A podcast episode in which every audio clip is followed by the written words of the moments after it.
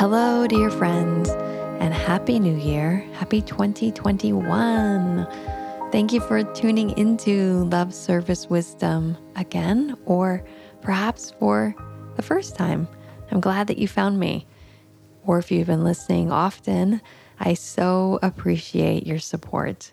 Thank you, thank you, thank you. Just knowing you guys are out there listening means a lot to me because these podcasts are fun for me and a way for me to be creative and feel like I'm connecting outside of my home here in Boise, Idaho. Since we don't have travel or much travel going on, we do have this. We do have the benefits of technology. And one of the main benefits is, like I just said, connecting and getting to experience all different kinds of learning over over Zoom and over the internet and in these courses. This past year in 2020, I did so many different trainings. I trained with Phoenix Rising Yoga Therapy. I trained with Thomas Hübl, that training I'm still in now. I trained with um, Govindas and Radha for harmonium training. I trained with Sheila Bringi and Brent Cougar for luminous voice and harmonium training. And I trained also with the Polaris Insight Center for ketamine assisted psychotherapy. And my guest on our podcast today is Veronika Gold. She's one of the lead trainers from the training that I took back in the fall on ketamine assisted therapy, a work that I got into this summer. And it was such a delight to speak to Veronika one on one after taking her training and seeing her in a um, another panel discussion that I viewed earlier in the summer that got me informed of her work. She is a psychologist from the Czech Republic and a licensed marriage and family therapist in California and has expertise in the treatment of anxiety, depression, and PTSD. She's the co founder and CEO of the Polaris Insight Center in San Francisco, a clinic that provides ketamine assisted psychotherapy treatment. And she's also a co founder and trainer at the Polaris Institute for Advanced Psychedelic Studies and Consultation.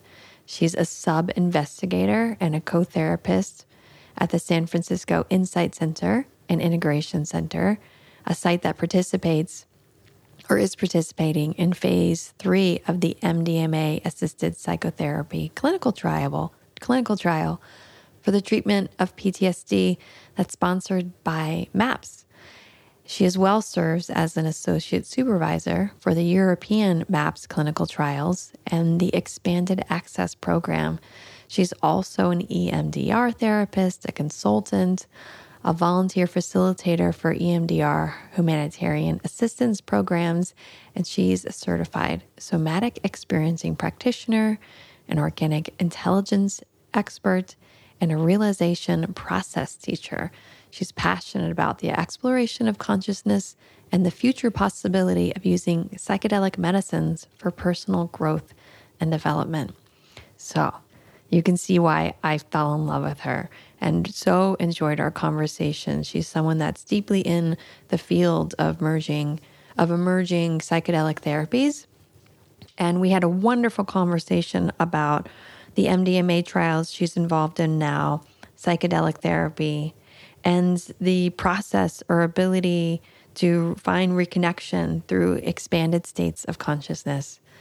So you'll hear from Veronika in this show. You can find more about her at veronikagold.com. That's V E R O N I K A G O L D.com. So Veronika with a K. Or the Polaris Insight Center, polarisinsight.com. And I'm just about to start my goodness, I think it's fifth ketamine assisted therapy group here in Boise, Idaho. Today's January 5th. This will probably come out like on the 7th, but I'm beginning my second, or no, sorry, like my fifth group on January 11th. If you happen to hear this between now and then and you're interested in joining group ketamine assisted therapy, send me a message And uh, we'll talk about it because I've got a couple spots left. They're small group settings, COVID safe. We wear a mask, and they meet twice a week for three weeks. So, six sessions um, in a group setting that give you the ability to tune into those deeper, non ordinary states that really helps with, uh, with um, depression, anxiety, PTSD, OCD, different mental health disorders such as that. And, you know, I don't know if I've shared with you guys too much about my journey into becoming someone who works with ketamine therapy, but I began the process in November 2019 and then reached out to the Boise Ketamine Clinic here in town. Nicole Bailey, she's the CRNA who runs the clinic, and just introduced myself and let her know that I was interested in offering ketamine assisted therapy and could we work together and what are her thoughts on it and I'd love to get to know her, etc. And she was incredibly kind and gracious and open open and supportive. And I was planned scheduled to do the Ketamine Training Institute's five day training in upstate New York in April 2020. And Nicole and I were going to begin working together more closely after that. And then, of course, it got canceled with everything else um, this past year, and it didn't happen. But Nicole and I began working together, anyways, seeing me seeing groups there and individual clients for ketamine therapy. And then that's when I found the work that Veronika was doing and the training offering through the Polaris Insight Center and figured I might as well, you know, even though I'm doing it, continue to learn and study and network and grow. So took um, three different modules with her and her team over there and learned a lot this fall. And it's, you know, it's a, it's certainly frontier work where it's being developed as we're doing it. So just going slowly with it and having a lot of patience and grace, and thus far seeing a lot of benefit for the patients, the clients who are able to receive the work. So I could talk about it for a long time. That's all I'll talk about it for now. I'm just grateful to have the opportunity to work with clients in such a really deep, profound way that like I said, seems to elicit a lot of deep growth or relief from suffering from some of those mental health disorders that um, have seemed to be resisting treatment in other ways. So we'll see how this develops in the coming year. You can find more about the work that I do on my website too, marissarada.com backslash ketamine, or just look up ketamine therapy when you go to my site. And again, thanks everybody for tuning in. I wish you the happiest, happiest transition into the new year. May you be feeling space, grounding, gratitude, and presence. And may we continue to slow down, use more discernment, be at choice, and have more compassion for ourselves, one another, our relationships and community as we continue to learn and grow through this new time. And here you are, Veronika Gold.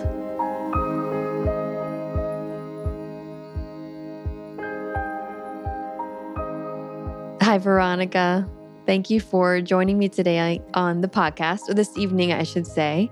And I feel really grateful because I know you're very busy and a bit of a powerhouse, at least in my world. That's how I see you. And so I'm just grateful that you're sharing some time with me and my listeners. Thank you for inviting me. I'm delighted to be here and looking forward to our conversation. Yeah, you have such a, a wonderfully rich background in therapy and psychotherapy and counseling, psychedelic therapy, EMDR, and uh, the somatic training that you do and work with couples and work with individuals. And you're a teacher as well and work with MAPS also. And then you have the Polaris Insight Center.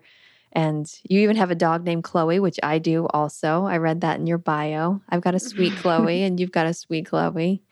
And and um, yeah, so congrats on everything that you do. Thank you for all that you contribute. Oh, thank you, Marisa. It's a you know wonderful pleasure and a privilege to be able to do this work and it's kind of my lifelong passion of understanding ourselves and human suffering and supporting others and so it's been a long path kind of as you were naming all the different things i've done throughout my life i think through you know looking for my own healing and way of supporting others and i feel um, so fortunate how it has been developing and love the work i'm doing right now and um, so I work in the MDMA clinical trials and providing ketamine assisted psychotherapy and training. And I'm um, very excited and and happy for my dog Chloe to be able to be a co-therapist in my sessions. yeah, and are you working from home mostly now because of COVID? Yes, it's been a big shift since um, last March, and it was kind of amazing to see that it was possible to shift a lot of this work online that I couldn't have imagined before. And so I do uh, provide ketamine assisted psychotherapy online, and I do EMDR online and somatic therapy online. But I as well uh, see clients in person about one day a week Okay. I go to the office as I have some some clients who who come for uh, sessions that need to be done in person. Mm-hmm. Mm-hmm. And we had a little break in the clinical trial with the MDMA study, and we are just restarting again with uh, much more consideration because of COVID nineteen.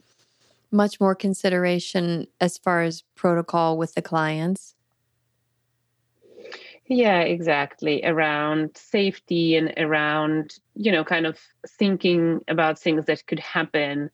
Um, you know, like if if if the uh, participant gets sick, or if the therapists would get sick, or if there was a shutdown and we had to pause the study. So uh, really kind of in the way of of uh, selecting people for the clinical trial and in the process of the um, consent for the trial, kind of really considering all these mm. possibilities that uh, could happen, and then some adjustments for the meeting, you know, and right. really having safety and precautions in the sessions. Because so with the clinical trials with the MDMA assisted therapy, you're seeing a client or clients several times. Yeah, so the clinical trials, um, the treatment itself is about three to four months long and then there is a period of enrollment which might take anywhere from few weeks up to six or eight weeks and so there are a lot of uh, testing and physical tests uh, to make sure that the person's healthy to go into the trial mm-hmm. and then during the trial we do three day long sessions where they receive mdma or placebo and then they stay overnight at the clinic and have an integration session next morning. Uh, but as well, between those experiential sessions, there are always three 90 minute sessions for preparation, preparation and integration, pr- preparation, integration, and integration. So it's um, um, really wraparound kind of process of preparation, experiential sessions, and integration. Mm-hmm. And um, so the protocol is about three to four months long. And do you imagine when that rolls out for the public, it would be a similar protocol?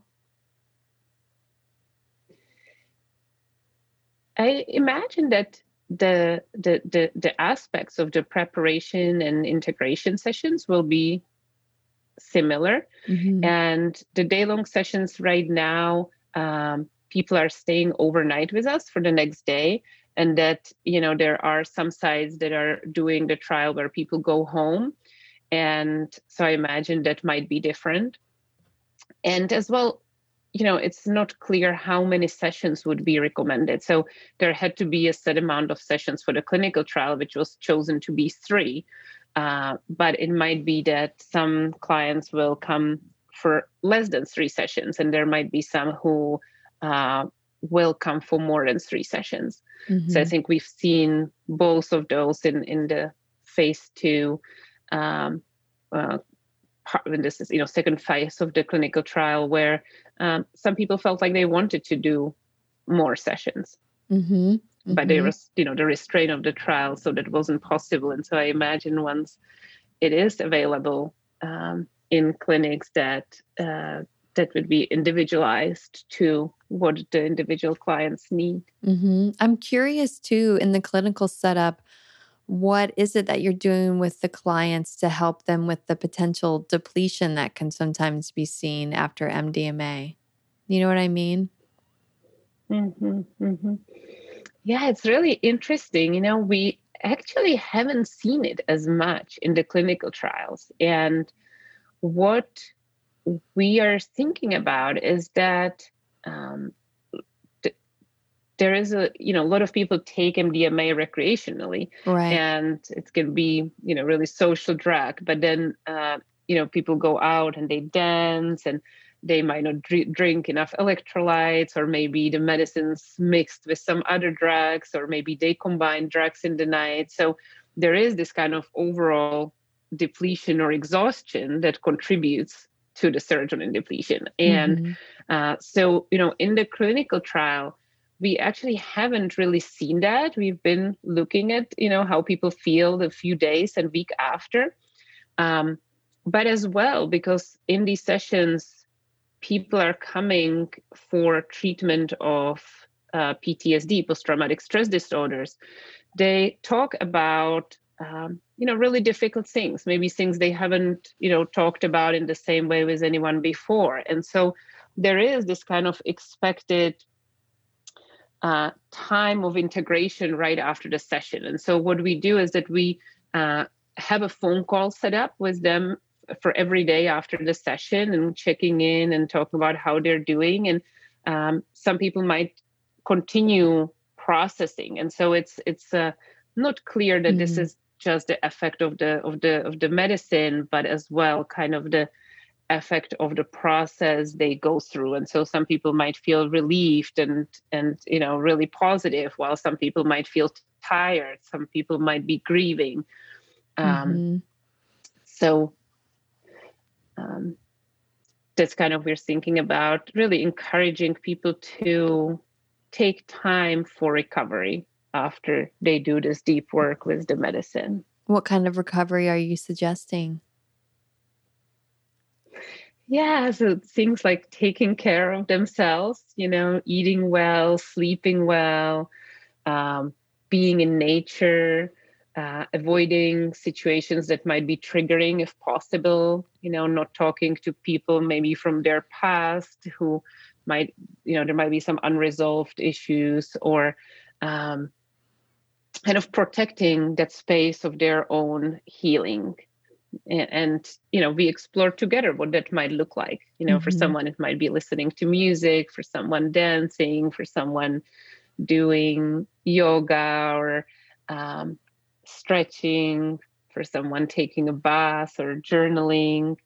Um, you know for someone it might be being with friends and um, family or kids. So it's it's very individual but in a way of protecting the space and taking time for themselves Mm-hmm. So, uh, mm-hmm. not Beautiful. going into a busy day of work or, um, you know, connecting with someone who might be a difficult yeah. person for them. And and then on the experience, I'm curious. I know it's held in a space of talk therapy, let's say, right? And so, as someone who has PTSD and they're using the medicine to help heal those traumas, uh, they're opening up about mm, their issues, which you already probably have an idea about because of the intake and prep sessions, right? And then what mm-hmm. could you give an example of what you're seeing with clients during the experience? Mm-hmm. Yeah. So,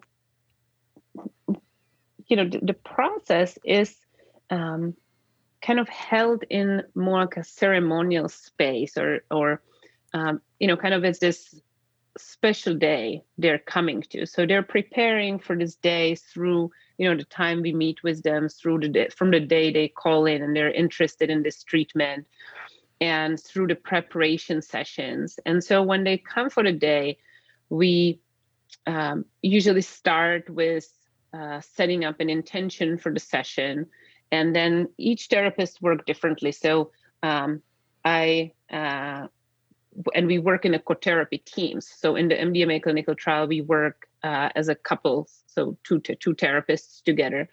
Um, so I work with um, three different uh, partners, but was, was was one of them I work most of the time, Harvey uh, Schwartz, who is as well my colleague at Polaris, and so we start, you know, with kind of clearing the space, and we use um, sage or rosemary or uh, aerosol water, something that the person resonates with to kind of shift from that ordinary space into the space of the working with the medicine.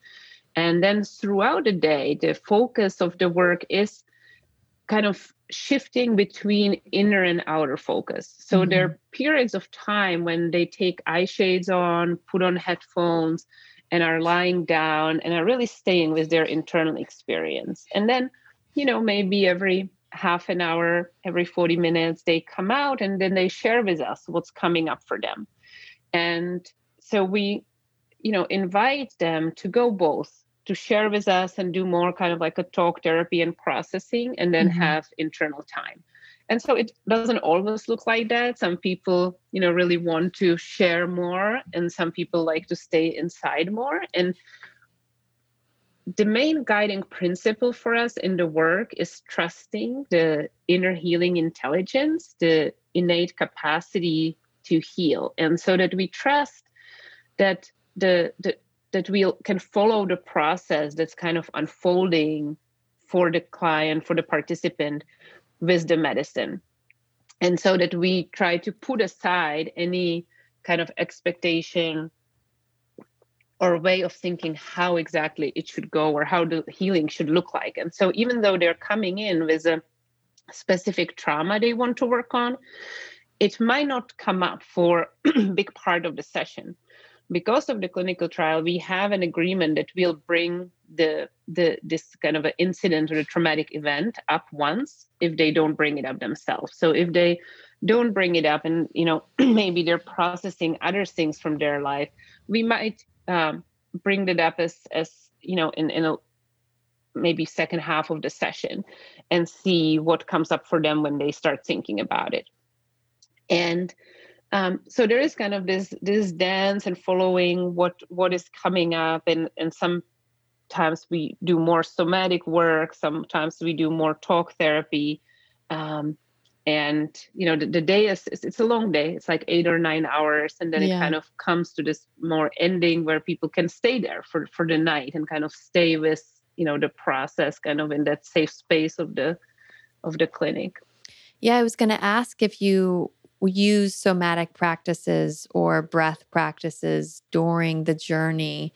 in order to free energy or get things moving or to go deeper have you found that you're doing that uh-huh.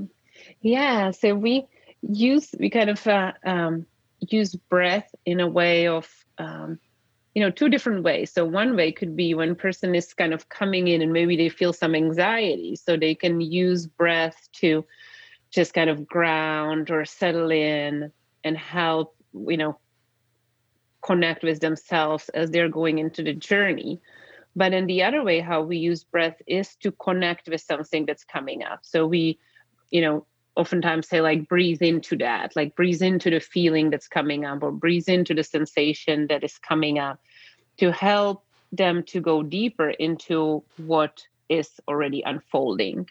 Um, and we might offer body work. Um, we, you know, there are different um, different therapists are trained in different ways.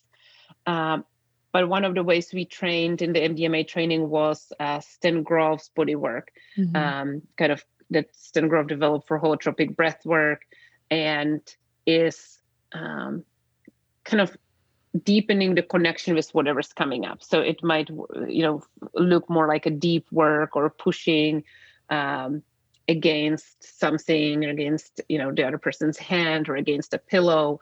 Um, but, you know, there are other types of somatic work that are really uh, compatible with this work. So, um, you know, somatic experiencing or so sensorimotor therapy, um, some Hakomi practices. So Mm-hmm. I think that there is a space for the therapist and their training to kind of bring that into the session if it seems like that that, that will support the process. Yeah, I have found personally working, you know, with ketamine assisted therapy, working in the psychedelic space that I'm grateful to have a lot of different tools that I can bring in because you never know where it's going to go. You never know what's going to come up, even though you think that you might with a certain client. It usually it doesn't unfold in a certain way, and so the ability to pull mm-hmm. from these different modalities it seems to be really helpful. Really helpful. Mm-hmm, mm-hmm, mm-hmm. Yeah, it's great to hear that you share that experience that it's compatible and you can kind of bring that in and and see if that is helpful and um, you know i think that that you know the, the way how we in the western world look at trauma and healing trauma has been you know shifting and developing and that it is now rather accepted that you know no, kind of understood that the trauma is held in the body and so mm-hmm. that you know we cannot process and integrate um, traumatic experiences with without including the body and and and work somatically. And it, it can mean working with touch or it just can mean with noticing the sensations and what's uh, happening in a person's body but it, it's integral part of the healing process. Yeah it seems so obvious right? When you look at it from a larger vision that, of course, it's not all up in our consciousness and our mind in this sort of invisible place, that who we are and our history and our traumas and our life is stored in the cells, in the prana, in the body. And that that's what gets activated, mm-hmm. and that our mm-hmm. body is an intelligent organism that's giving us information all of the time. Mm-hmm. Mm-hmm. Yeah, absolutely. That mm there is this always giving us exactly as you're saying information of what's happening and that there with trauma there can be experiences that can kind of shift this internal perception of safety mm-hmm. so that without these uh, experiences in the past the body would be able to give us a signal that everything is okay that we are safe um, and that it will signal when there is danger or when there is something to be um, kind of aware of. And when the, the, the these kind of unresolved incidents or traumatic events are stored in the body as well, the signaling of the body can be disrupted. And so people might not be able to feel safe even in, when they are in a safe place. Or the body might read certain signals as you know warnings and and and um, you know we'll call them triggers for mm-hmm. for the person not to feel safe mm-hmm. yeah for many of us numbness disconnection was our safety mechanism in traumatic events mm-hmm. and so it's almost like I, i'm just learning more about how when there's that numbness that's present that just even going into the awareness that i'm numb is a mm-hmm, gateway mm-hmm, into the mm-hmm. trauma. Mm-hmm, mm-hmm. Yeah, absolutely. So, like, numbness is one way of, of survival or helping us to move through something what's difficult or what's too much to integrate in the moment so we can shut down move away from that. And uh, so it's something what's important and necessary for our survival. And then it can as well be the way uh, and lead to to the healing by being able to notice that mm-hmm. and start connecting with that. Mm-hmm. Mm-hmm. Yeah. So you're doing the work with the clinical trials, and they're in phase three now. Is that correct? Yes, that's correct. And mm-hmm. what exactly does phase three yeah, mean? Mm-hmm. Yeah, so clinical trials for drug approval uh, have three phases where they're, you know, first really starting with just showing the safety of the drug. That's phase one. It's a very small sample uh, of participants, and then, and before that, they as well have to do, um, you know, unfortunately, trials with animals to show the safety of the drug. That's kind of how it still is. Um, and then the phase two is showing effectiveness, but on a smaller sample of participants. And so phase three is uh, really bringing larger amount of people to look at is the medicine still effective you know looking at the amount of the side effects and uh, MAPS which is the organization that's sponsoring these clinical trials um, has divided the phase three into actually two trials. So the phase three has two parts, and the phase one has already finished, and um, the results of that phase will be, you know, published hopefully soon. Uh, they've done all the analysis, and the, the that that will come out, um, you know, hopefully in the next few weeks. And now we are in the second phase of the phase three. And once the phase three is finished, they do analysis again of the results and if the results are significant and um, then the drug can be rescheduled and can be prescribed for uh, you know by by um, uh, physicians or you know it might be like a licensed facilities and physicians there for the treatment mm-hmm. um, and you know of PTSD and then might be able to be used and prescribed as well for off-label use for other indications so it's a it's a very exciting time. You know, some some of the the, the, the other two exciting things what has have happened is that these clinical trials have been assigned a designation of a breakthrough therapy, which is something what's uh, quite unusual to, to for drug to have that, and it's really that the results have been uh, so promising that the FDA wants to fast track it for approval. So the MDMA clinical trials got a designation, and as well, last year, FDA approved um, special program called Expanded Access Program, which um, will allow people who are not in the clinical trials to get this treatment um, by self-pay. So people will be able to pay for the treatment before it is uh, rescheduled. So that that will as well start sometime next year. And that would be at MAPS that they could get their treatment. Exactly. Mm-hmm. Mm-hmm. So there will be sites that are sponsored by MAPS. Sites that are sponsored. Um, so like where MAPS. I work, ours exactly. Mm-hmm. So Polaris yes. could be one. Um, so Polaris could be one. Uh, the clinical trials are done through a different site that's called San Francisco Insight and Integration Center, and um, so that is a site which is sponsored by MAPS for the clinical trial. And what we share with Polaris is that all of us who started Polaris met through the MDMA clinical trials. So we we went through the training of MAPS, and and you know there was about twelve of us, and five of us got together and decided to open Polaris and offer the ketamine assisted psychotherapy. And so we we we have as well applied to be a site for the expanded access, and so it it, it is possible in the future we would be able to to do mm-hmm. that. What does it look like now? The cost for the expanded access treatment would be? Yeah, so I really don't know.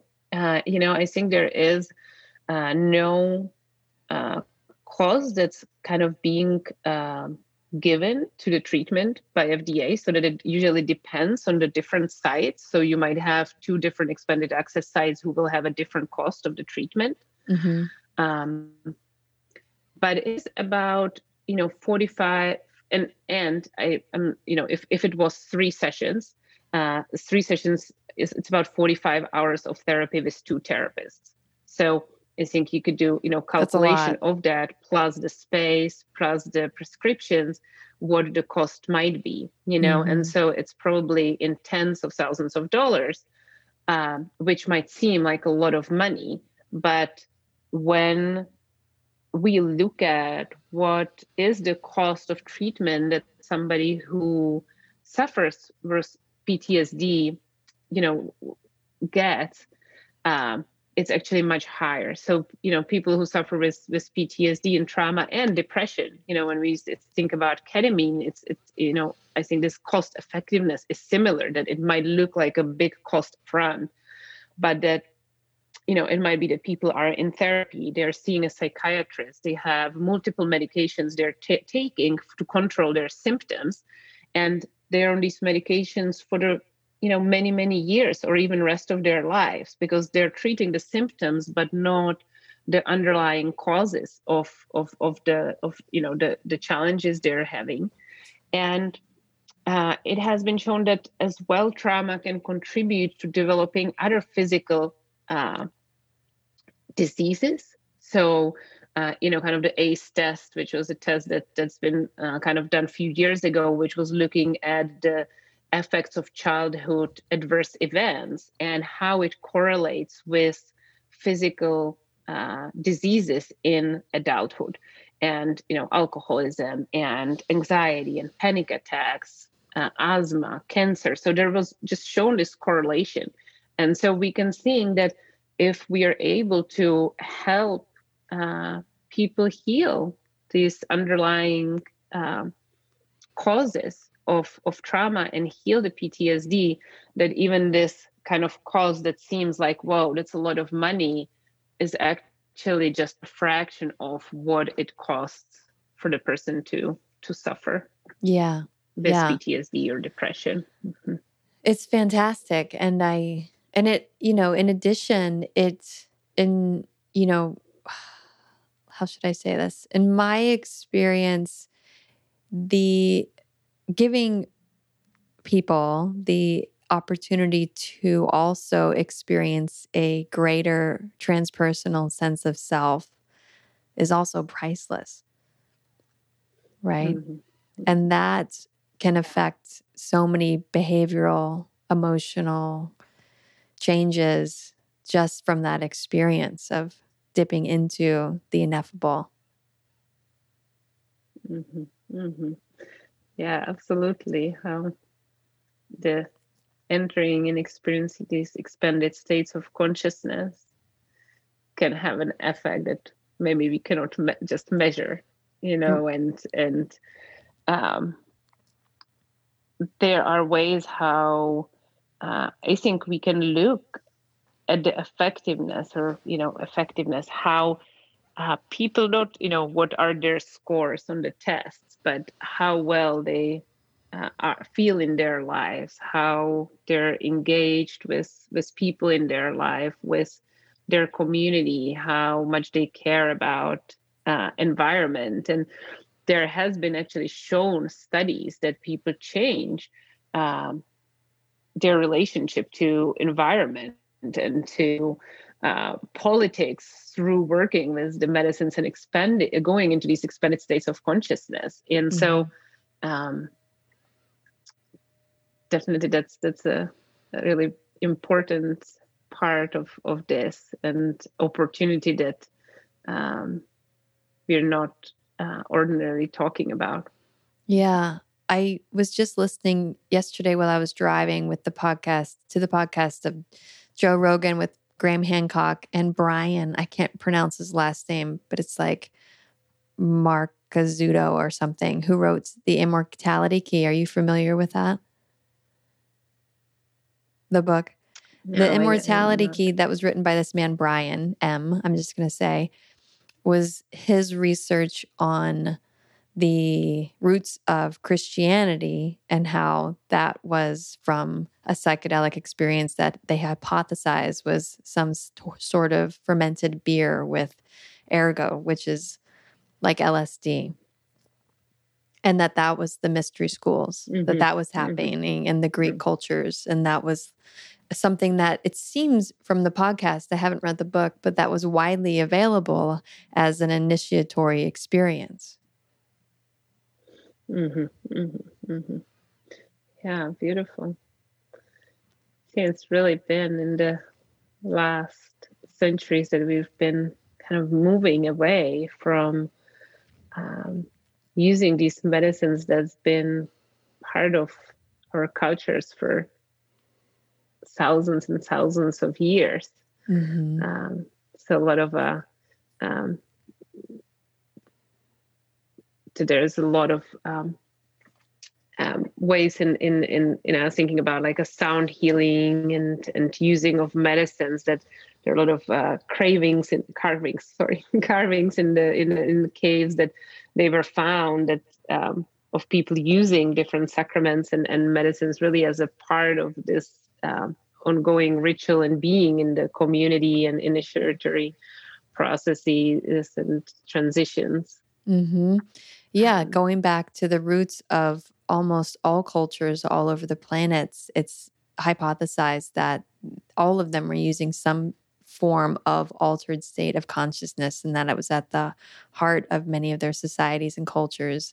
And it wasn't until the Greco Roman period that it started to shift and everything got pushed underground, at least from the Anglo Saxon mm. point of view, it feels. And then so now the Renaissance with it feels almost in many ways like a coming home, like a reconnecting to a part of ourself that's always been there, that we've had a sort mm. of intentional amnesia about.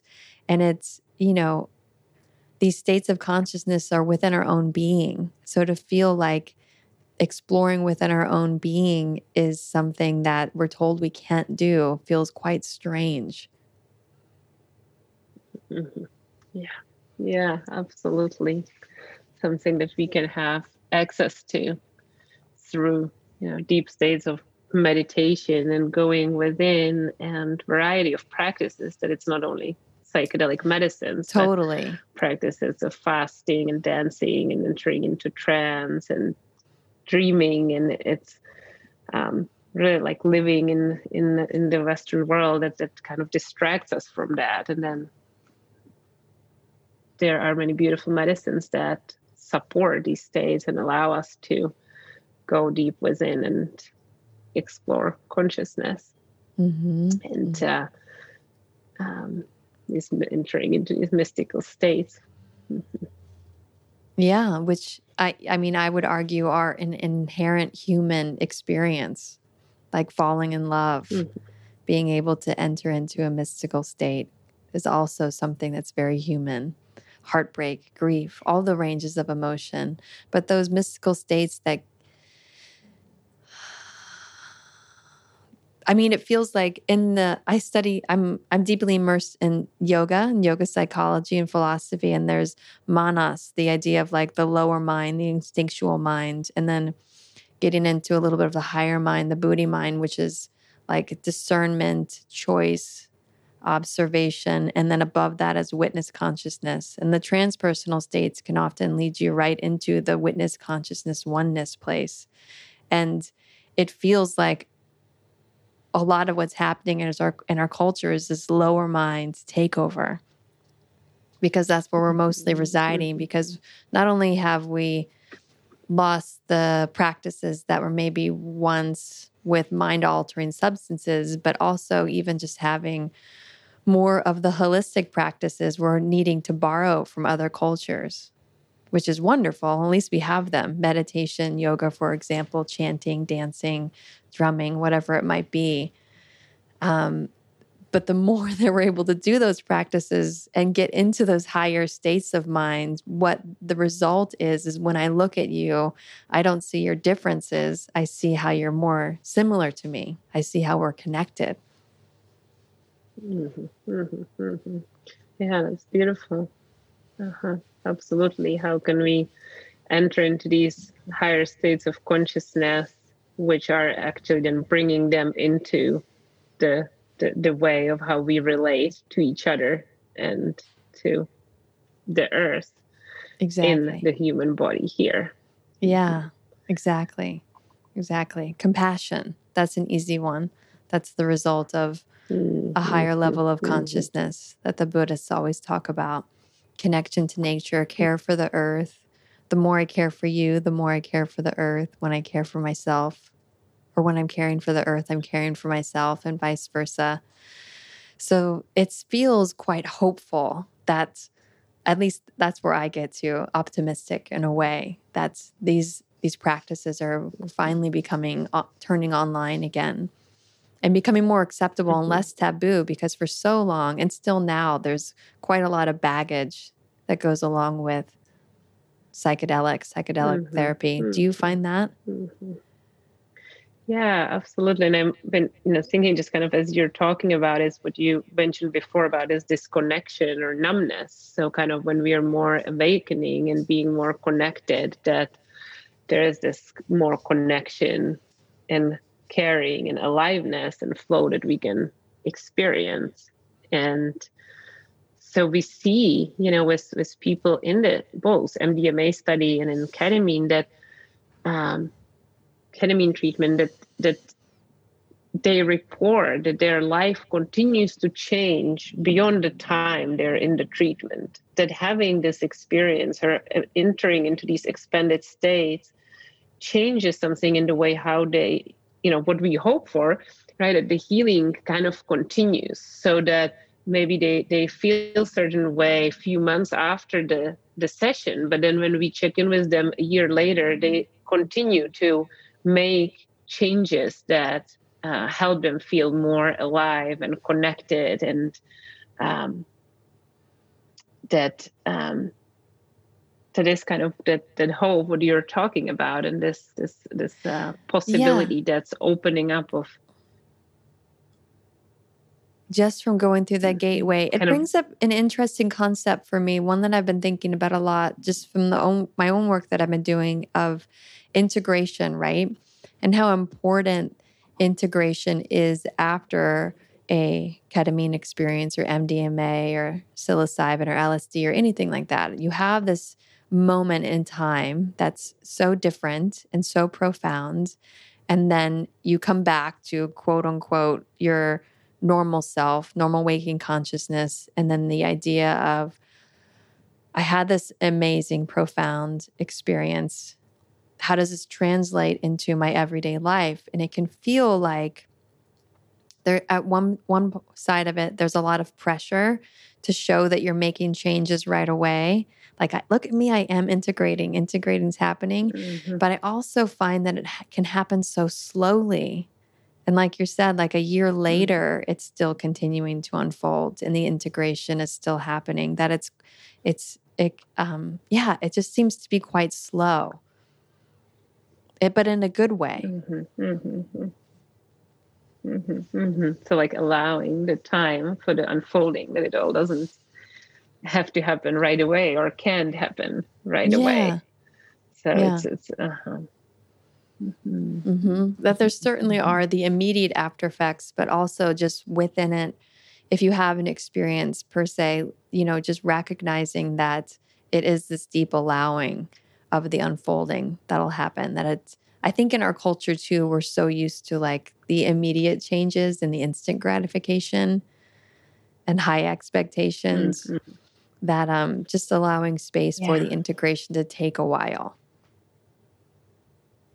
Uh-huh. Yeah, absolutely. So kind of that, that's the, the, the concept of the magic bullet that something happens and everything's different and and and you know there is part truth to that sometimes having this type of experience with one of these medicine can change things forever because we like, can reconnect or have this experience that changes the way how we've been looking at our life or understanding our psyche or consciousness or the universe.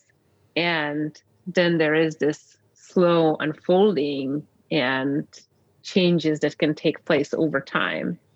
And that um, yeah that, that's um, definitely uh, the case. And you know sometimes i think with with what we see when working with ketamine that because ketamine is a is a dissociative anesthetic that has psychedelic properties. So in the dissociation, people feel disconnected from their bodies, and then coming back, there is almost like a new information and um, like a desire to be more alive or to be more uh, connected and being able you know like like almost like a, for some people gratefulness to be here like mm-hmm. a new appreciation of being alive mm-hmm. and um and we you know we work with with with treatment of of people who are struggling with different issues and symptoms and it is been so far that these this this you know ketamine has to be prescribed by a physician and it's a medical treatment but kind of that that possibility of of using these medicines for not only healing but as well our growth and development and, and transformation even people who don't have these challenges and struggles that as well they can use these medicines and, and really shift their relationship to um, the way they they live and, and relate to right. each other and, and that you don't have to have treatment resistant depression to be able to have an experience uh, an out of body experience a non-ordinary state of consciousness that you don't have to be so low in order to get the medicine that you could be well and still benefit greatly from the experience. Hmm. yeah. Yeah. Yeah. Exactly kind of a new mm-hmm mm-hmm. talked about I, it being like an inherent part of our right to have these experiences and enter yeah. into these states. Exactly, a rite of um, passage. Um, I'm curious. I have a question about glutamate. This, hmm. you mind if I ask? I've, you know, I know that ketamine uh, produces glutamate in the brain, right? The neurotransmitter. But I heard that at higher doses, it doesn't produce glutamate. Is that true? so, um, you know, first, I'm not I'm not a neuroscientist or an MD, um, so I think that that they would be able to answer that more accurately. Mm-hmm. Um, and there is this, you know, physiological um, effect of the medicine i have not heard about this being a different at different dosages so that that that's you know i don't know i know it, it works in these glutamate uh, pathways and that it's uh, one of the ways how we understand the increased neuroplasticity that mm-hmm. happens mm-hmm. after using uh, ketamine that it increases the um, communication or the activity in the pyramid cells and that when that's kind of repeat the person's repeatedly exposed to the medicine this activity uh, continues and these neural pathways are created um,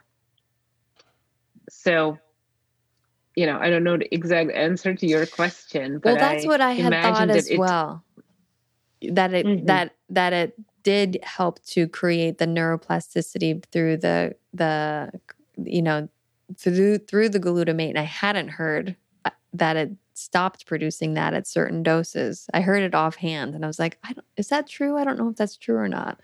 So that's why i thought i would ask. Mm-hmm. yeah. Yeah and i think you know we're trying to like understand almost like how these medicines work. Like what do they do in the body and which parts of our brain are lit up?